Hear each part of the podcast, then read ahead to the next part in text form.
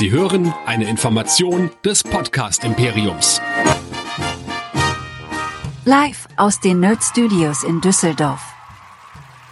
Wenn das Wörtchen wenn nicht wär, wär ich heute Millionär.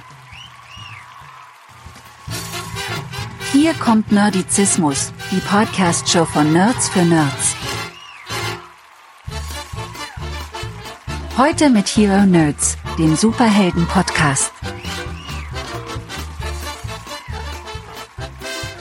Und hier sind eure Gastgeber. Hier sind Chris, Lea und Michael. Donnerstagabend, 21 Uhr. Hier sind die Hero Nerds von Nerdizismus. Herzlich willkommen da draußen. Mein Name ist Chris und endlich wieder in der vertrauten Runde. Ich bin nicht allein. Neben mir in der Mitte Lea. Hallo. Hi. Endlich Und- wieder. Ja, und, und von euch aus gesehen, ganz links außen, vielleicht auch politisch, das weiß ich ehrlich gesagt gar nicht, der Michael. Hallo. Beides, beides. Nee, f- äh, schauen wir mal. Genau, links Hallihallo. außen, echt? Ui, ui. Nein, nicht links außen. Aber lin links angesiedelt ist schon ganz gut. Ja, herzlich willkommen beim linksgrün versifften ähm, äh, Ich habe ein Lastenrad und ich Superhelden-Podcast. bekomme ein Lastenrad eingefördertes hier in Düsseldorf. Von daher, ah, du bist einer von denen. Ich verstehe, alles klar. Ja, wir wollen heute sprechen über What If. Die ersten drei Folgen sind gelaufen einer MCU-Animationsserie. Und eigentlich fast schon ungewöhnlich, dass ich dazu bei, dabei bin, weil normalerweise mache ich ja um Animationsserien immer so einen großen Bogen. Aber bei der habe ich es mir dann irgendwie nicht nehmen lassen, das trotzdem mal zu tun. Das wird der erste Teil sein. Bei Star Trek verdrückst du dich und hier bist du da. Ja, ich, Star Trek gucke ich heimlich, ja. Und ähm, das wird der erste Teil sein. Der zweite Teil, da werde ich dann äh, kurz, wenn der dieser Stream, wir werden ihn nicht beenden, sondern kurz pausieren, dann komme ich wieder. Das heißt, ihr, wenn ihr das als Podcast hört, ihr werdet dann noch einen zweiten Podcast in eurem Feed finden, nämlich ein spoilerfreies Kurzreview von Chang-Chi and the Legend of the Ten Rings. Das habe ich jetzt so oft hintereinander gesagt, auch bei den Reels, denn wir machen jetzt auch mal Reels. Ich habe mir sagen lassen, du musst Reels machen, ey, Reels ist der heiße Scheiß, ja. Also machen wir bei Insta jetzt auch Reels. Dann könnt ihr danach noch meine Kurzmeinung zu diesem Film dann haben.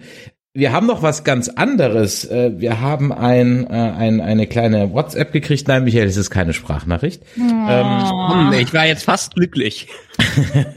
Und zwar ist sie vom Stefan, der schreibt uns, Hallo Lea, ich war mit der 501. Legion auf dem Elbenwald Festival und habe dort eine Lesung gehört. Sehr cool gemacht. Oh, wie süß. Dankeschön. Und Das äh, freut mich total.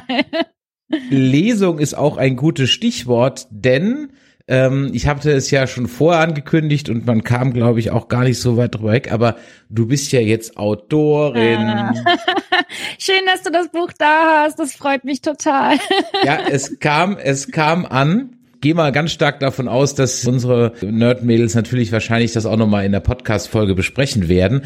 Sehr Aber gerne. Lea, ganz kurz jetzt mal hier ein bisschen Promo. Love with Pride. Autorin Lea Kalb. Nächste Woche auf der Spiegel-Bestsellerliste. Worum geht's? Kannst du so einen ganz kurzen Abriss machen? Ja klar, es geht um die introvertierte Stella, die jetzt einen Neuanfang an der Uni wagen möchte und sie will nicht wieder den Kopf in den Sand stecken und endlich Freundinnen an der Uni finden. Und dann hat sie die äh, spontane Idee, in eine Studierendenverbindung zu gehen. Und da muss sie aber erst einige Mutproben absolvieren, um überhaupt reinzukommen. Und da trifft sie dann auf Ellie. Und eigentlich kennt Stella das gar nicht so, Gefühle für jemanden zu haben.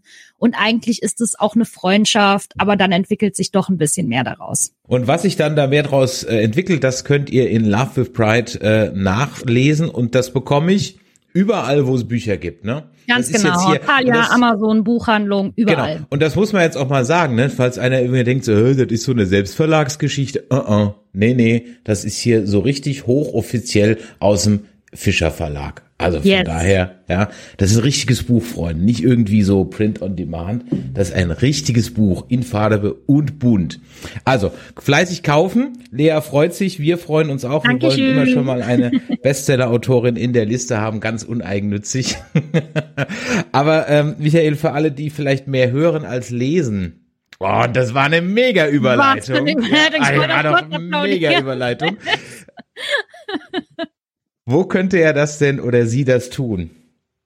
Dort, da bin ich so sprachlos, da brauche ich gar nicht mehr erwähnen, dass ihr alle auf nerdizismus.de geht, wo ihr ganz unsere ganzen Links, unsere ganzen Serien, unsere ganzen Folgen, unsere ganze geschriebenes Zeug, auch von Lea geschriebenes, soweit ich äh, das im Kopf habe, yes. äh, lesen und sehen und hören könnt. Und dementsprechend freuen wir uns auch auf euer Feedback, was reinkommen kann an die info@nerdizismus.de, an unsere WhatsApp-Adresse, die 01525 äh, 01575 926 7709. Ich habe es schon so lange nicht mehr gesagt, wahrscheinlich ist sie gar nicht mehr richtig gewesen. Egal, seht ihr hier oben, unten, überall Sprachnachricht. Wie gesagt, ich freue mich drüber. Oder wir haben weiterhin unseren schönen Discord, nerdizismus.de slash Discord, wo ihr mitdiskutieren und teilweise sogar auch mitsprechen könnt. Exakt. So, das genug der Vorrede. Jetzt steigen wir mal ein. Drei Folgen What If sind gelaufen. Was wäre wenn? Und ich habe ja unsere Intro-Ansagerin mal ansagen lassen, den äh, alten Spruch, wenn das Wörtchen wenn nicht wäre, wäre ich heute Millionär. Und äh, gilt übrigens immer noch.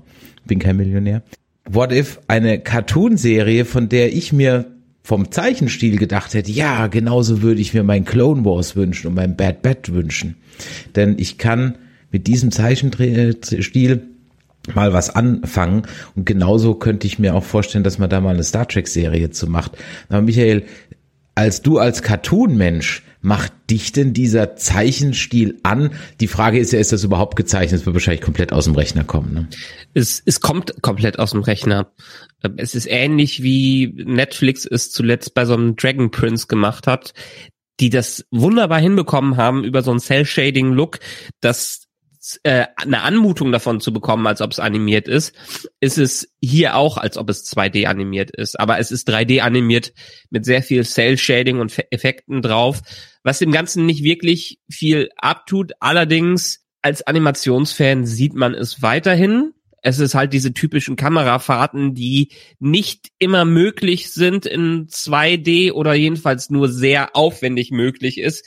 Äh, daran, wie flüssig es ist, sieht man es auch. Und ich muss sagen, ich bin weiterhin nicht wirklich ein Freund davon. Das ist wie, wie diese Comics zu filmen, die einfach nur die Screens da rausnehmen und dann irgendwie ein Cell Shading drüber laufen lassen. Das ist ganz oft bei gerade bei diesen Marvel äh, Sachen, dass die diese Anmutung haben und für mich ist das zwar nah an der Likeness der Leute dran, also der Ähnlichkeit, wie die Schauspieler äh, aussehen, aber es fehlt mir etwas Leben in dem Ganzen, weil ich es teilweise doch etwas starr finde. Also ja, ich finde es auch besser als so ein Rebels, aber so ein Rebels hat natürlich, Clone Wars hat seinen eigenen Stil. Und dieser Stil ist okay, aber dieses ganz klassisch 2D gezeichnete hätte ich mir vielleicht doch dafür gewünscht. Lea, wie sieht's bei dir aus? Kannst du mit dem Style was anfangen? Ja, ich hatte ehrlich gesagt total die Befürchtung, dass es halt aussieht wie bei Clone Wars oder so. Und ähm, deswegen, ich habe mir auch nicht großartig viel angeguckt vorher und ich dachte auch so ein bisschen, ja, okay, das, was sie in den Trailern zeigen, das ist vielleicht aber auch nicht das, was man im Nachhinein dann sieht, weil so eine animierte Serie ja auch doch sehr ähm, aufwendig zu machen ist. Und als ich dann die erste Folge gesehen habe, dachte ich so, boah, krass. Also mich hat das total angesprochen, weil das ein Stil war, mit dem ich gar nicht so gerechnet hätte. Also ich dachte wirklich, dass sie da mehr auf ähm, auf Comic gehen, ne? dass es mehr nach 2D aussieht. Aber ich fand das total cool, weil ich finde, es ist eine richtige Entscheidung gewesen, das zu machen, dass vor allem ja auch die Leute abholen soll, die so die Marvel-Filme halt gucken, ne? Und jetzt nicht den krassesten Comic-Nerd irgendwie. Deswegen fand ich das echt super. Wer mehr von solchem Style sehen möchte, der kann, dem kann ich an dieser Stelle den Film A Scanner Darkly empfehlen mit äh, Keanu Reeves und äh, auch Robert Downey Jr., wo die Harrison Winona Ryder. Ähm, der ist nämlich genau in diesem Style. Also der ist aber gefilmt worden und dann nachträglich bearbeitet, damit er diesen Comic-Look kriegt.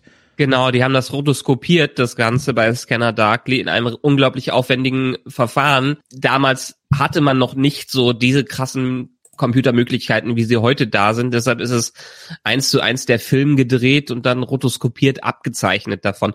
So haben sie es ganz oft übrigens auch bei alten Disney-Produktionen gemacht. Viele diese Bewegungen und Tanzbewegungen, die du in alten klassischen Alice im Wunderland, Dschungelbuch und so siehst, äh, das sind alles rotoskopierte Zeichnungen, wo die vorher das gedreht haben, damit das möglichst naturalistisch ist. Und auch, wo wir dann Ende des Jahres drüber sprechen werden, die ähm, alten Herr der Ringe und Hobbit animierten Filme. Die sind nämlich auch mit diesem rotoskopierten Verfahren gemacht worden. Das sieht für mich immer so ein bisschen, ich meine, He-Man, wir hatten es im letzten Stream und He-Man ist auch so gemacht worden. Das der, der Punkt ist dadurch, dass das dann so oft, man hat halt diese Animation einmal und dann setzt man die halt immer und immer und immer und immer wieder ein. Bei den Disney-Filmen, ganz ehrlich, haben es mir erst Facebook-Memes beigebracht, dass das dann so ist, ja. Aber bei He-Man war es halt, wenn du das jede Woche mehrfach siehst, fällt es dir halt irgendwann mal auf. Ne?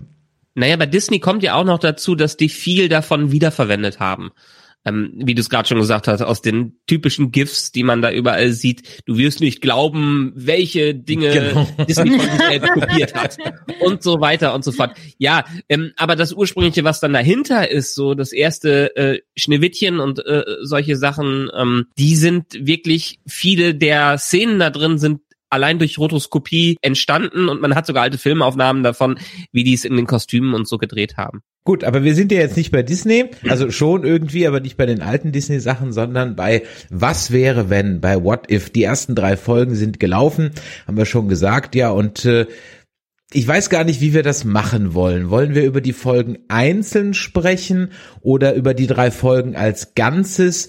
Gibt es eigentlich irgendwie am Ende nochmal so einen kompletten Payoff? Weiß das schon irgendjemand? Münden alle Folgen in einem? Eine zweite Staffel scheint ja schon bestätigt zu sein. Wie hättet ihr es denn gerne? Ich meine, es ist ja ein Easter Egg Feuerwerk Galore Deluxe mit Eichenlaub und Schwertern. Da werden wir überhaupt nicht dazu kommen, auch nur ansatzweise alles zu erwähnen, was, was man da irgendwie sehen kann. Wie hättet ihr es dir gern? Ich würde am liebsten von euch wissen, welche Folge ihr am besten fandet bisher. Da kann ich dir ganz klar sagen, die dritte. Und Gott sei Dank hat die dritte die ersten zwei gerettet. Echt? Okay, Für mich war die zweite die beste. Okay. Die dritte Und fand ich ich. fand die erste am besten. Sehr, äh, perfekt. Perfekt. Dann, dann fang du doch mit der ersten an. Wieso? Äh, beschreib uns doch mal, was in der ersten passiert ist und warum du sie so gut fandst. Also in der ersten Folge sehen wir Peggy Carter, die dabei ist beim Super Soldier Project und dann passiert ein Anschlag auf die ganze Untersuchung und Steve muss aus seinem ähm, ja, aus seinem Särkchen rausklettern und es bleibt nur noch eine Chance, einen Supersoldaten zu erschaffen. Und äh, Peggy schmeißt sich dann aufopferungsvoll in die Maschine und lässt sich das Zeug spritzen. Und so wird sie zu Captain Carter, unserer weiblichen Captain America, Captain Britain, Captain Carter. es, es gibt einen Captain Britain, aber der ist jemand anderes. Natürlich, klar. Und mir hat die Folge vor allem sehr gut gefallen, weil ich ein großer Fan von Peggy bin. Ich fand auch, dass das die stärkste Marvel-Serie war, ähm, Agent Carter. Und ich mochte sehr den feministischen Ansatz natürlich, ne? dass die ganze Zeit gesagt wurde, ja, aber eine Frau kann ja keine Soldatin sein, die kann ja nicht in den Krieg ziehen. Und Peggy so, bams, ich kann das alles noch viel geiler und ich mach's noch besser, als Steve es hätte machen können. Das fand ich einfach total schön zu sehen, dass Marvel mit so einer Folge startet. Damit hätte ich nämlich nicht gerechnet. Ich dachte, es geht direkt irgendwie los mit allen SuperheldInnen, die wir kennen. Und dann starten sie halt einfach mal mit Peggy, die ja schon ein beliebter Charakter ist, aber immer noch so ein bisschen underrated. Und dann gleich mit einer Folge, in der es halt um Feminismus geht. Also ich war sofort dabei. ja, ähm, ich meine, ich bin immer wieder ein Freund, wenn Haley Atwell zurückkommt. Die hat Agent ja. Carter, Peggy Carter, Großartig. so von dermaßen was von drauf und es ist immer wieder schön, sie eingesetzt zu bekommen und ist jetzt so eigentlich auch die einzige von den frühen Marvel-Serien, wo sie erst früher gesagt haben, it is all connected. Nee, am Ende war wirklich nur die richtige Connection eigentlich Agent Carter, wo ja sogar in Endgame ähm, ähm, der äh, Jarvis nochmal aufgetaucht ist ja. in äh, der einen Szene. Und äh, deshalb, ja, mehr Screentime für Haley Atwell. Auf jeden Des Fall. Deshalb, also deshalb hat mir die Folge einerseits gut gefallen, ich fand es auch gut, dass sie Haley Atwell dafür bekommen konnten, beziehungsweise die springt ja sowieso auf jeden Zug, der mit Agent Carter. Ich wollte gerade sagen, hat. wenn sie das hört, dann ist sie ja sofort dabei.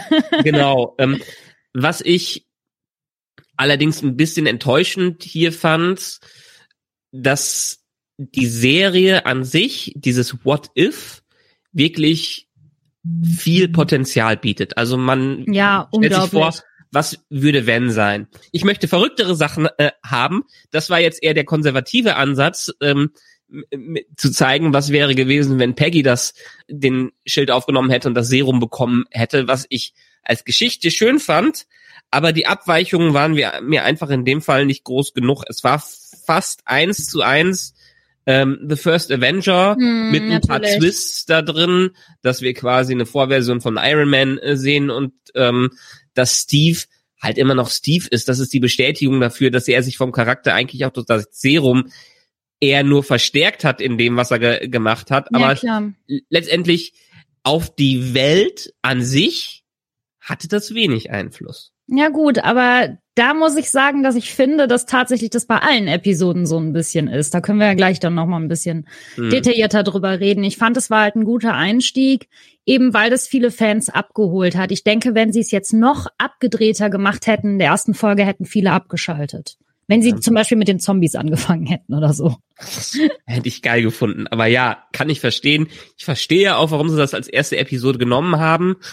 Deshalb war für mich das als Einstieg gut.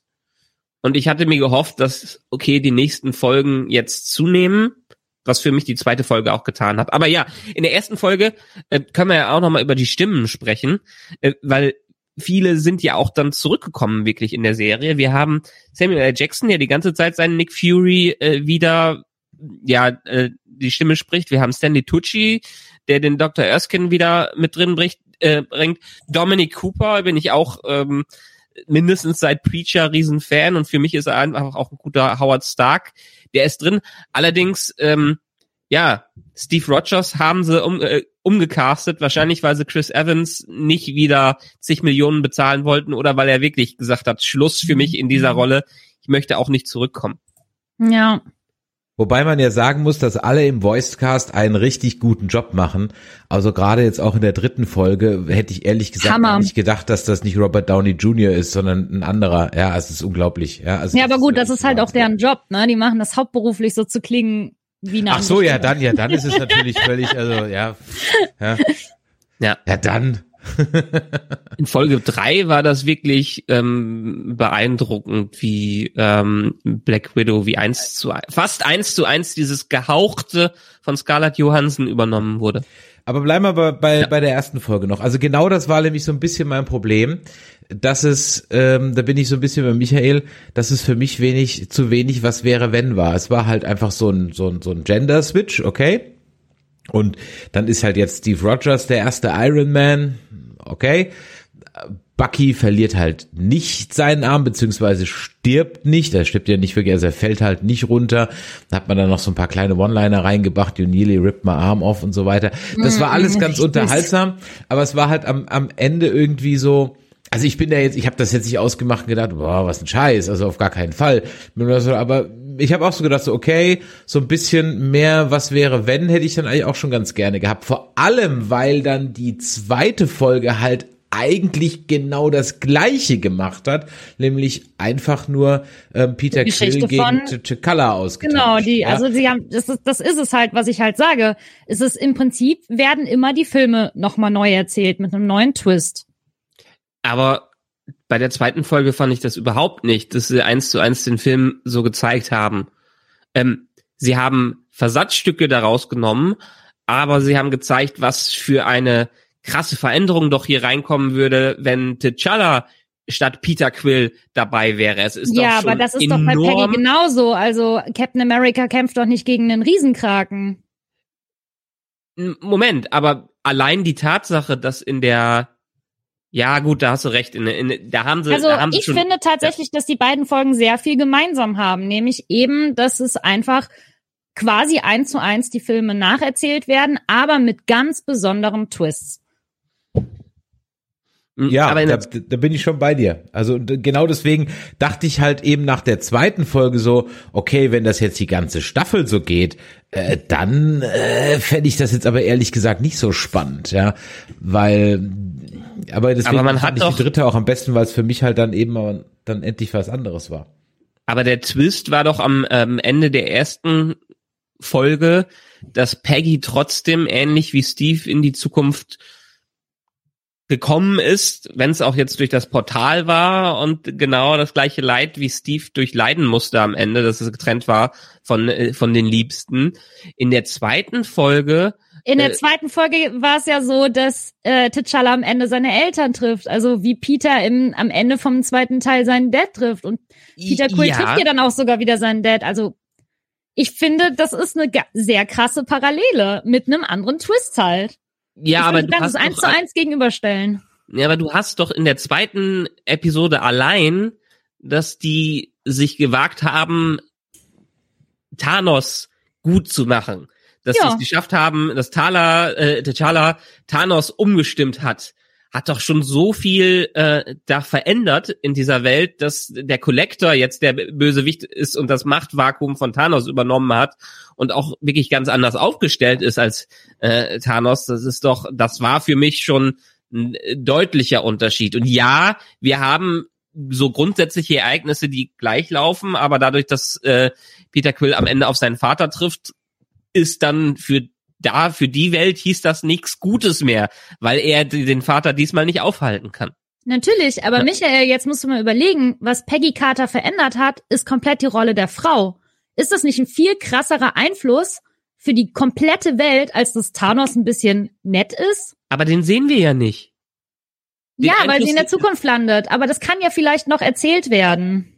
Ja, das glaube ich nicht. Ich glaube, die sind als One-Offs, außer wenn wir am Ende irgendwie so eine Episode Nein, nein, Peggy bekommen. Carter kommt in der zweiten Staffel, das ist wohl schon bestätigt. Also der Captain, Captain Carter kommt wieder. Okay. Ja, wenn wir dann die Veränderungen noch sehen, gut, aber hier wurden sie ja nicht gezeigt. In der zweiten äh, Folge wurden die Veränderungen ja direkt gezeigt, was da passiert ist. Das alles, was Peter im ersten Film gesagt hat, was er sein will, dass T'Challa das einfach alles erreicht hat in äh, dieser Parallelwelt. Nehmen wir mal den Chat ein bisschen dazu. Der Mr. Stocky schreibt, ähm, er muss sagen, dass Folge 1 ein verdammt guter Realfilm werden würde. Oh ähm, ja. Ja, bin ich im Grunde genommen bei dir. Ich, ich, ich stelle mir das so als ARD-Event vor, ja. So auf, auf, auf äh, Sonntagabends läuft dann ähm, die, die. Äh, Pass auf, die, was du die, sagst. Was, läuft die Standardversion, die bisherige, ja, und die Peggy Carter Version läuft dann auf den dritten zeitgleich. Und man kann dann die ganze Zeit rum, rumseppen. Und äh, der Stefan äh, 77 schreibt, aber kann es nicht auch reizvoll sein, dass manchmal eine Veränderung eben gerade keine so große Veränderung verursacht? Ja, Ähm, Butterfly-Effekt in verschiedenen Richtungen, ne? Genau. Also manchmal kann eine große Veränderung gar nichts bewirken und manchmal kann eine kleine Veränderung was Großes bewirken. ich, wie gesagt, ich fand die dritte Folge insofern halt ganz gut. Ich habe es vorhin schon mal gesagt, als dass sie die anderen zwei, die für mich halt nur so ein, naja, sie haben halt jetzt einen Charakter ausgetauscht, aber das, was wirklich, es wird halt extrem viel Veränderung werden im Nebensatz abgehandelt, beziehungsweise das ist schon eine Serie, das muss man ganz klar sagen, das ist schon was für MCU-Profis. Also Ja. wenn du gar keine, ja doch, wenn du gar keine Ahnung hast, dann guckst du das, also du selbst dann da rein denkst so, aha, ja, okay, so what, ja, also Du solltest schon die Filme so alle what, gesehen haben. Ja. Und oder die man sollte sie nicht nur einmal, sondern schon einen Ticken mehrfach gesehen Ja, aber haben. das, das ist das gleiche wie bei äh, Wonder Vision, ne? Dass du, wenn du die Serie gesehen hast, tausend Sachen hineininterpretieren kannst und tausend Dinge siehst. Aber ich finde, du kannst es auch so konsumieren, wenn du einfach nur die Filme einmal gesehen hast. Du verstehst es ja trotzdem. Du verstehst halt nur nicht alle Easter Eggs. Ja, genau. Hier ist das Problem, was ich bei, äh, da kann ich Chris nachvollziehen. Ähm, du musst diese Charaktere wieder kennen. Du kriegst keine große Einführung in das Thema, Genau. in die Charaktere, in die Welt.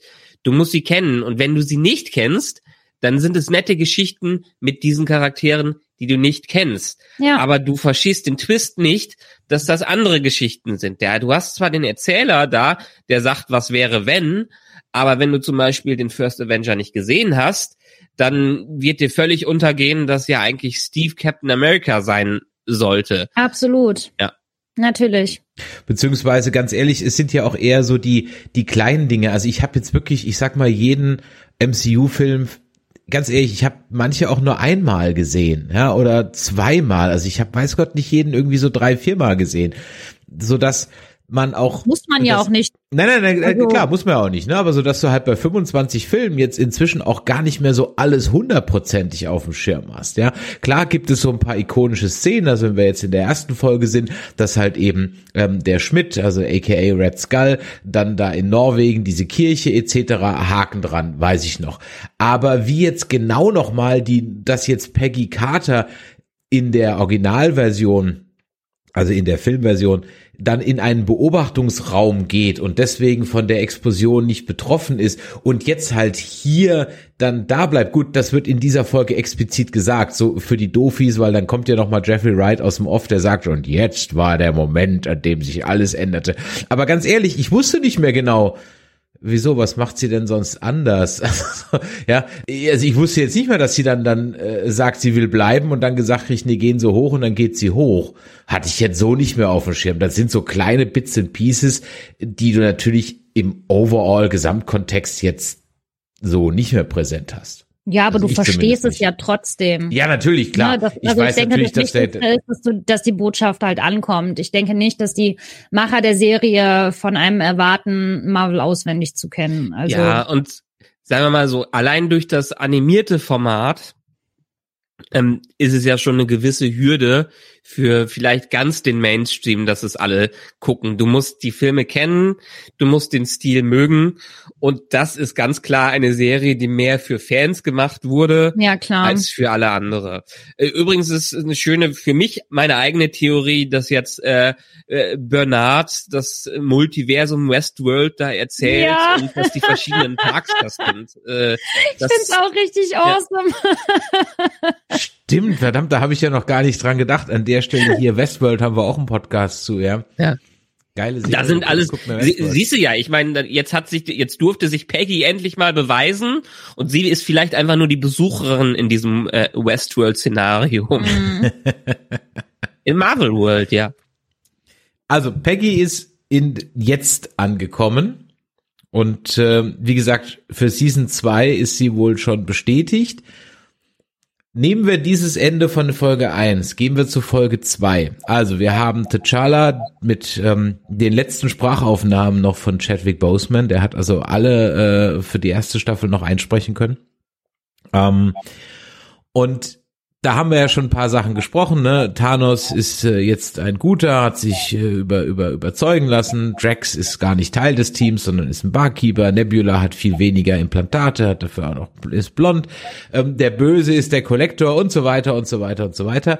Am Ende haben wir ja dann einen Peter Quill, der im Diner ist, den wir in Guardians of the Galaxy 2 ganz am Anfang sehen, glaube ich. Ähm, Ja. Wo er dann vom seinem Vater, was ist der Vater nochmal, ein Celestial, ne? Ein Kein Celestial. Eternal, also der hat nichts, hat, der hat nichts mit denen zu tun. Nee, die nee, jetzt mit den Kino- Eternals nicht. Genau. Die Eternals wurden von den Celestials geschaffen. Aha. Ja, aber der hat so gesehen ja nichts mit denen zu tun. Okay, Ja. gut. Und der ihm aber dann ein, sagen wir mal, sehr unmoralisches Angebot macht, was ja auch ein Cliffhanger ist, ähnlich wie in Folge 1, so dass ich mir schon vorstellen kann, dass viele diese Dinge, also ich hoffe es zumindest, dass die wieder zusammenkommen, weil warum sollte ich sonst auf solchen Cliffhanger, also klar, ich kann als Gag auf so einem Cliffhanger enden, um halt zu sagen, oh, wie ging es jetzt weiter? Aber ich gehe mal davon aus, die haben da noch einen Masterplan dahinter. Wäre schön. Also ich würde mich wirklich freuen, wenn die diese Geschichten noch weiter spinnen würden, Ja. weil dann wird sie erst recht interessant. Also das war ja wirklich das Vorgeplänkel. In einer halben Stunde erfahren wir so ein bisschen was. Und was wäre, wenn, findet ja eigentlich erst richtig danach statt. Genau. Und das ist eigentlich so in Folge zwei. deswegen Folge zwei war nice, ja, und war auch lustig irgendwie, aber war am Ende des Tages für mich einfach nur so ein Easter Egg Feuerwerk. So, guck, guck, guck, guck, guck, guck, guck, guck, guck, guck hier Ja. und guck da und, und dann Weil sogar der Collector halt und, seine tausend Sachen hat, ne? Also Helas Helm und all sowas. und sogar noch mehr als in den Howard Filmen the bisher. Ne? Ja. und Pipapo. Ja, aber Und genau. das ist schon ganz nett gemacht, ne? Das sind halt Sachen, die du in einem Film wahrscheinlich nicht machen würdest, weil das halt tausend Props immer dann aus anderen Filmen sind.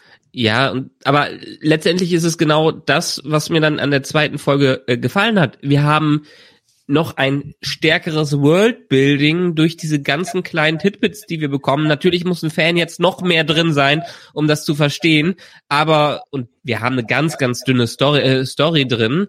Ähm, aber letztendlich, auch wenn wieder Sachen abgehakt wurde, war es doch was ganz anderes als der erste Guardians of the Galaxy Film. Wir haben keinen Ronan, gegen den gekämpft werden äh, äh, muss. Klar haben wir den Vater von äh, Peter Quill, aber der ist ja in Guardians of the Galaxy 2 dann vorgekommen. Das, diese Heist-Geschichte war ja ein ganz eigenes Ding, was sie gemacht haben, dass sie in dieser Welt aufbauen, ähm, die so ganz anders äh, äh, ist. Und das war für mich in Folge eins und Folge drei nämlich nicht so, weil da haben wir die einfach nur die einzelnen Story Arcs aus den Filmen äh, abgeklappert. Hier haben wir dann was eigenes gebaut, natürlich mit Verweisen auf die Filme, aber letztendlich dieses äh, diesen Heiß, diesen Raub, den die da planen, um die das Universum zu füttern, wo weswegen die wahrscheinlich auch Thanos an Bord haben, äh, war doch eine ganz eigene Geschichte.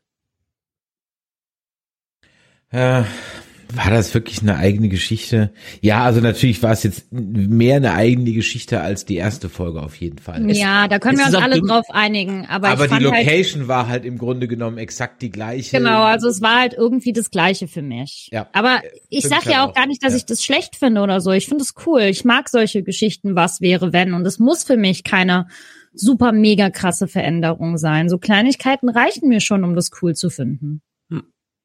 In Folge drei war es ja dann eher keine Kleinigkeiten.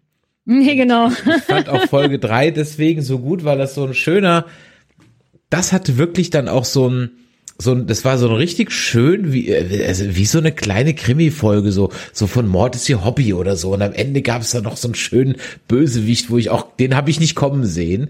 Also worum geht's in Folge drei? Das meine persönliche Lieblingsfolge ist. Es fängt an in der Woche, zu der drei Filme gleichzeitig äh, laufen oder spielen, nämlich Iron Man 2, Hulk und Thor 1.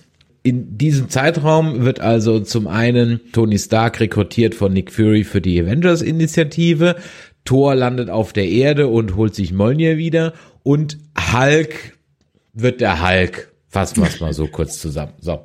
Und in jedem dieser Filme, korrigiert mich, war ja die Post-Credit-Scene, das eigentlich, ja, bei Hulk glaube ich nicht, weiß ich nicht genau, aber auf jeden Fall bei Hulk auch, war ja die Post-Credit-Scene, dass Nick Fury auftaucht und sagt, ey, du und Avengers und wir jetzt hier, ne? Ja, jetzt Ähm, beim, beim Hulk war die Post-Credit-Scene, dass Robert Downey Jr. bei General Ross auftaucht Genau. und mit dem darüber redet. Richtig, aber am Ende des Tages reden man in den Post-Credit-Szenen immer darüber, dass man jetzt die Avengers Das Avengers darauf, sammeln, Genau, ja. darauf wollte ich hinaus. So. Jetzt wird hier mehr als in Folge zwei ähnlich wie in Folge eins teilweise ja wirklich eins zu eins auch nochmal Recreation gemacht. Da würde mich echt mal interessieren, ob die da auch Filmszenen genommen haben und die rotoskopiert haben.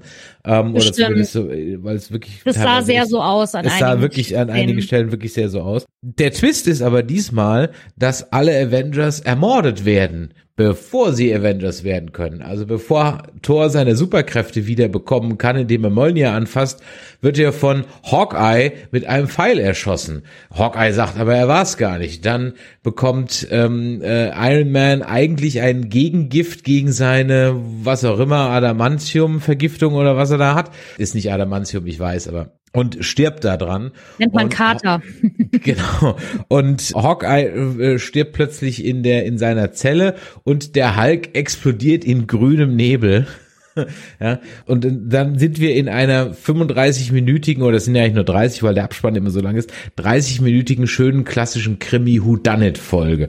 Und das fand ich schön, weil am Ende kommt raus, dass es dann nämlich der Dr. Pym war, ähm, der in seiner Rolle als, naja, nicht Ant-Man, sondern dann so ein halbes äh, Yellow Jacket eigentlich die Avengers alle getötet hat, aus Rache und dann musst du schon wieder ganz schön drin sein. Ja. Ähm, für um das den mit Tod. Hope zu checken und so. Genau, um, um das mit Hope zu checken. Und das habe ich auch am ehrlich gesagt am Anfang gar nicht so, so Hope, was wie Hope, welche Hope? Ah, und dann irgendwann so, ah, Moment, ist das nicht die?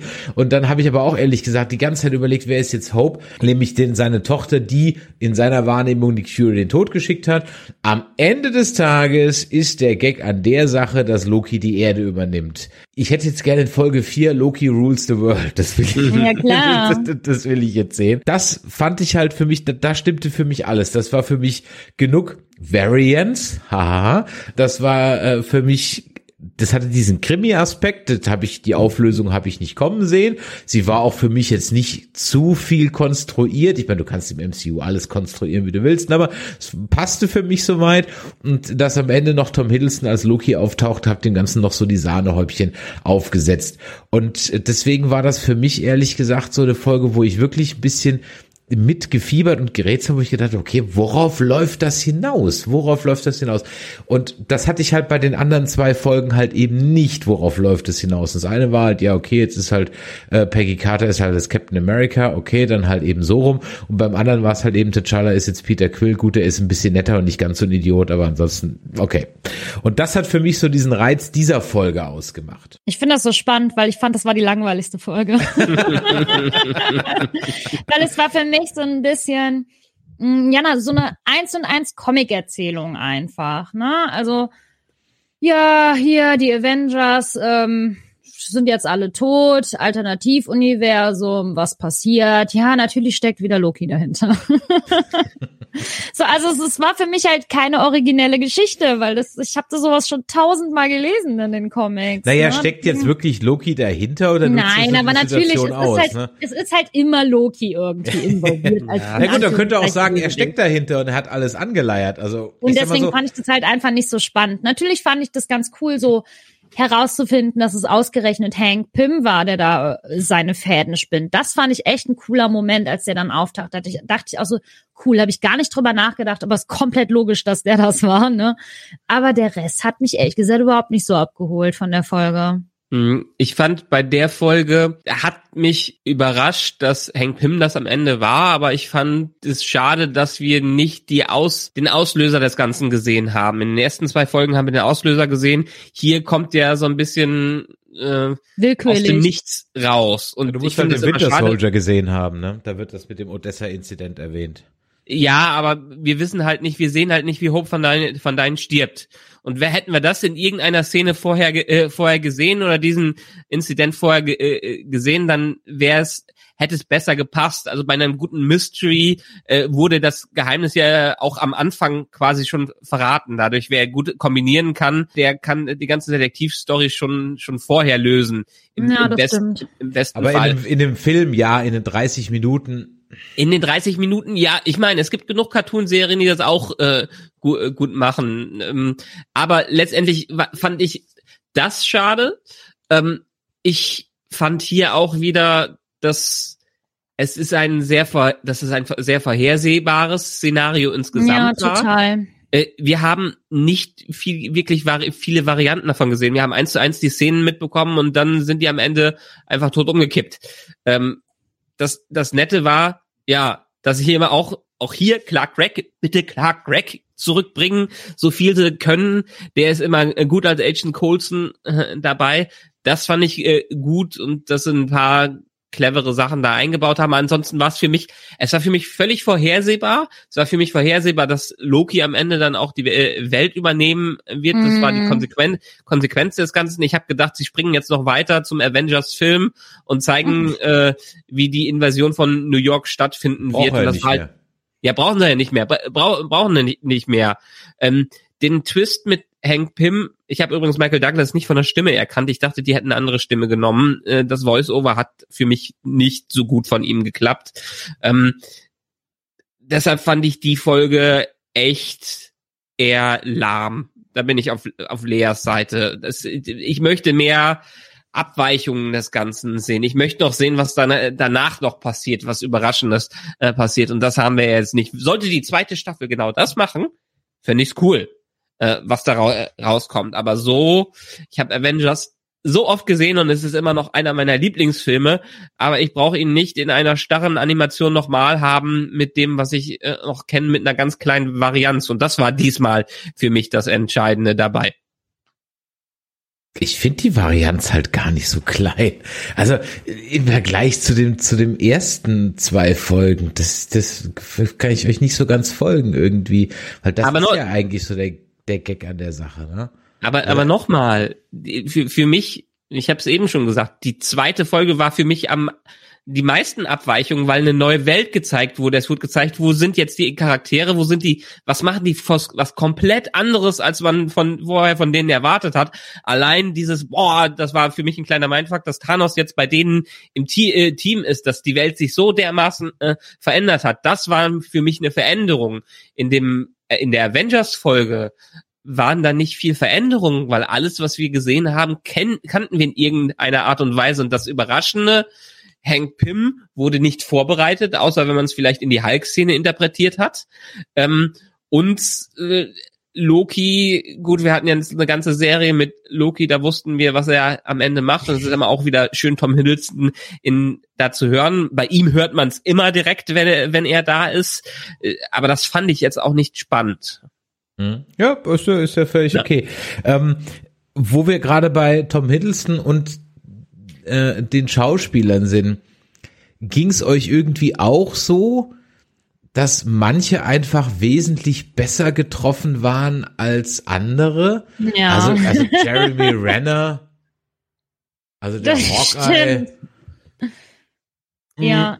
Ja, habe ich jetzt irgendwie nicht so erkannt. Auch Scarlett Johansson, dachte ich mir, ich habe kurz gedacht so, naja, ob die die jetzt, aber das war ja erst kurzfristig wegen ihrem Rechtsstreit, das ist ja erst zu kurzfristig, das hätten die nicht mehr geändert. Aber, weil manche sehen wirklich, also klar, ich meine Samuel L. Jackson, okay, aber auch Robert Downey Jr. und Ja, oder und der so junge Also, Steve, unglaublich. Genau, Also, der junge Steve Rogers, richtig, das war ganz echt genau. krass. Und, ich und bei manchen die ganze war Zeit es gedacht, so, das ist Chris Evans. genau, und bei manchen war es so völlig weit weg irgendwie. Mm, das äh, stimmt, fand hatte ich auch. Komisch. Gut, Ich fand es hier eher wieder das Problem. Also ja, das habe ich auch gesehen. Und mich als derjenige, der das schon seit dem ersten Avengers-Film äh, seit dann nur auf Englisch guckt, ähm, hat extrem überrascht, wie sehr man doch Voice Actor sein muss, um Voice Actor machen zu können Ja. das haben nicht alle gut gemacht, alle von den Originalschauspielern. Jeremy Renner war für mich auch zum Beispiel ein Komplettreinfall, was das Voice Acting äh, anging. Der mag Schauspielen können, wenn er es so macht, aber hinter Mikro zu stehen und da äh, wirklich was aufzunehmen, braucht noch mal ganz scheinbar ganz andere Skills.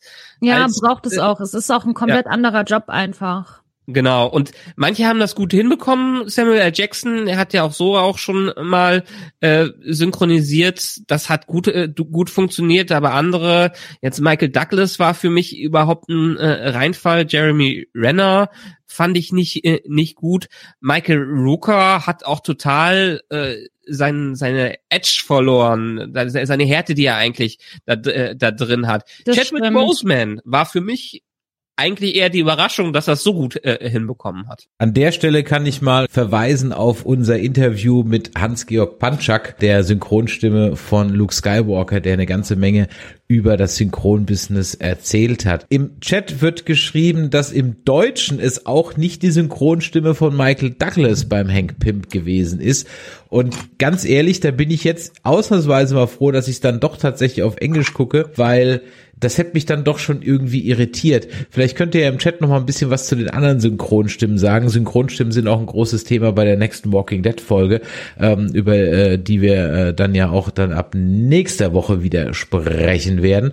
Und ja, ich habe das jetzt auch im Original geguckt. Ja, bei manchen Episoden oder bei manchen Voice Takes war ich mir gar nicht so sicher. Haben die das? Also ist jetzt wirklich Robert Downey Jr. Nee, der war ja war ja nicht da. Nee. Deswegen habe ich mich ja gewundert.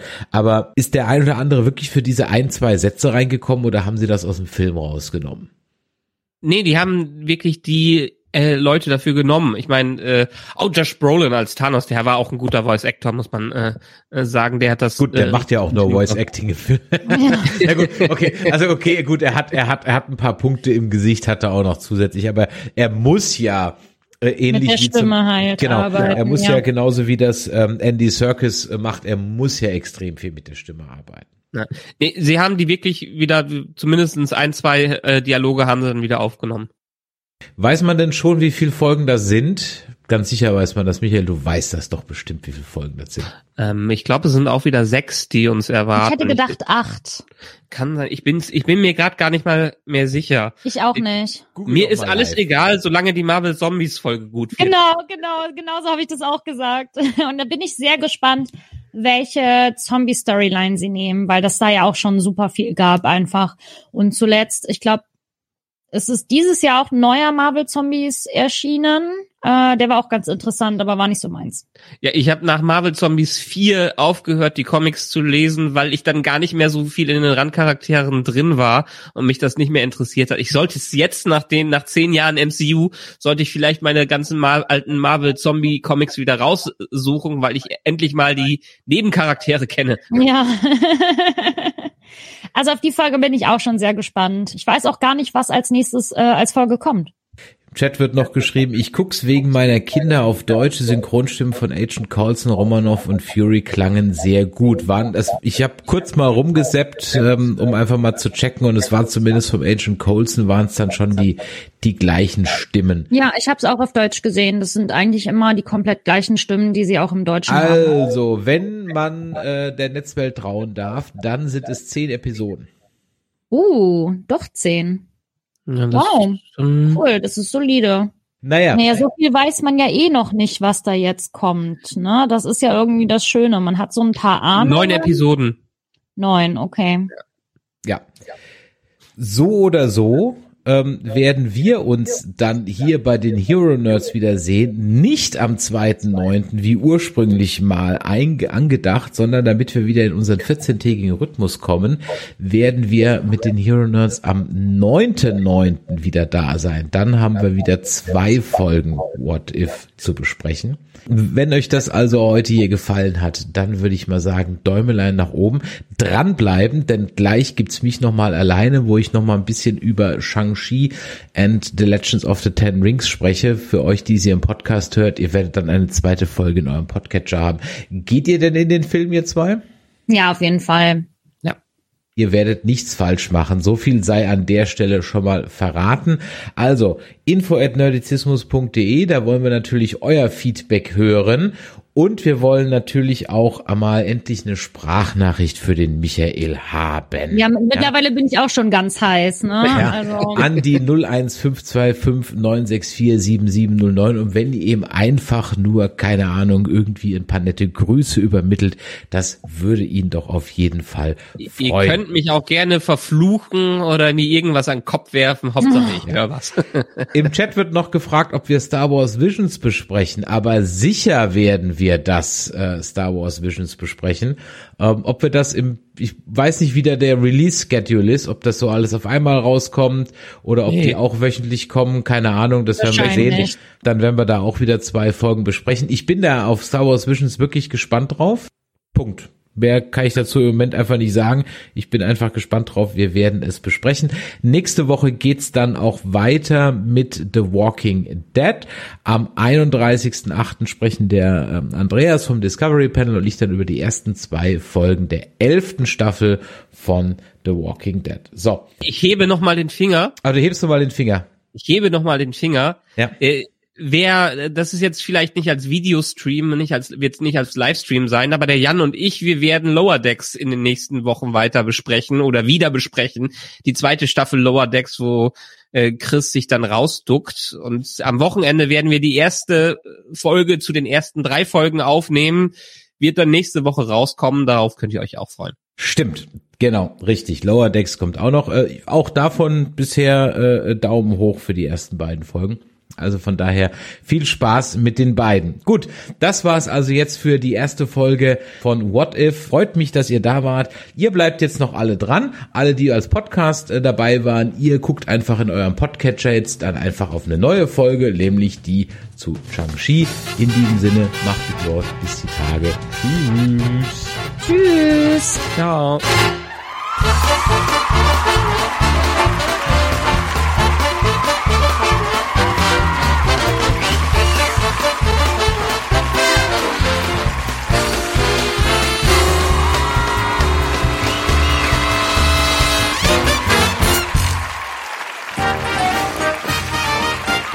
Eine Produktion des Podcast Imperiums.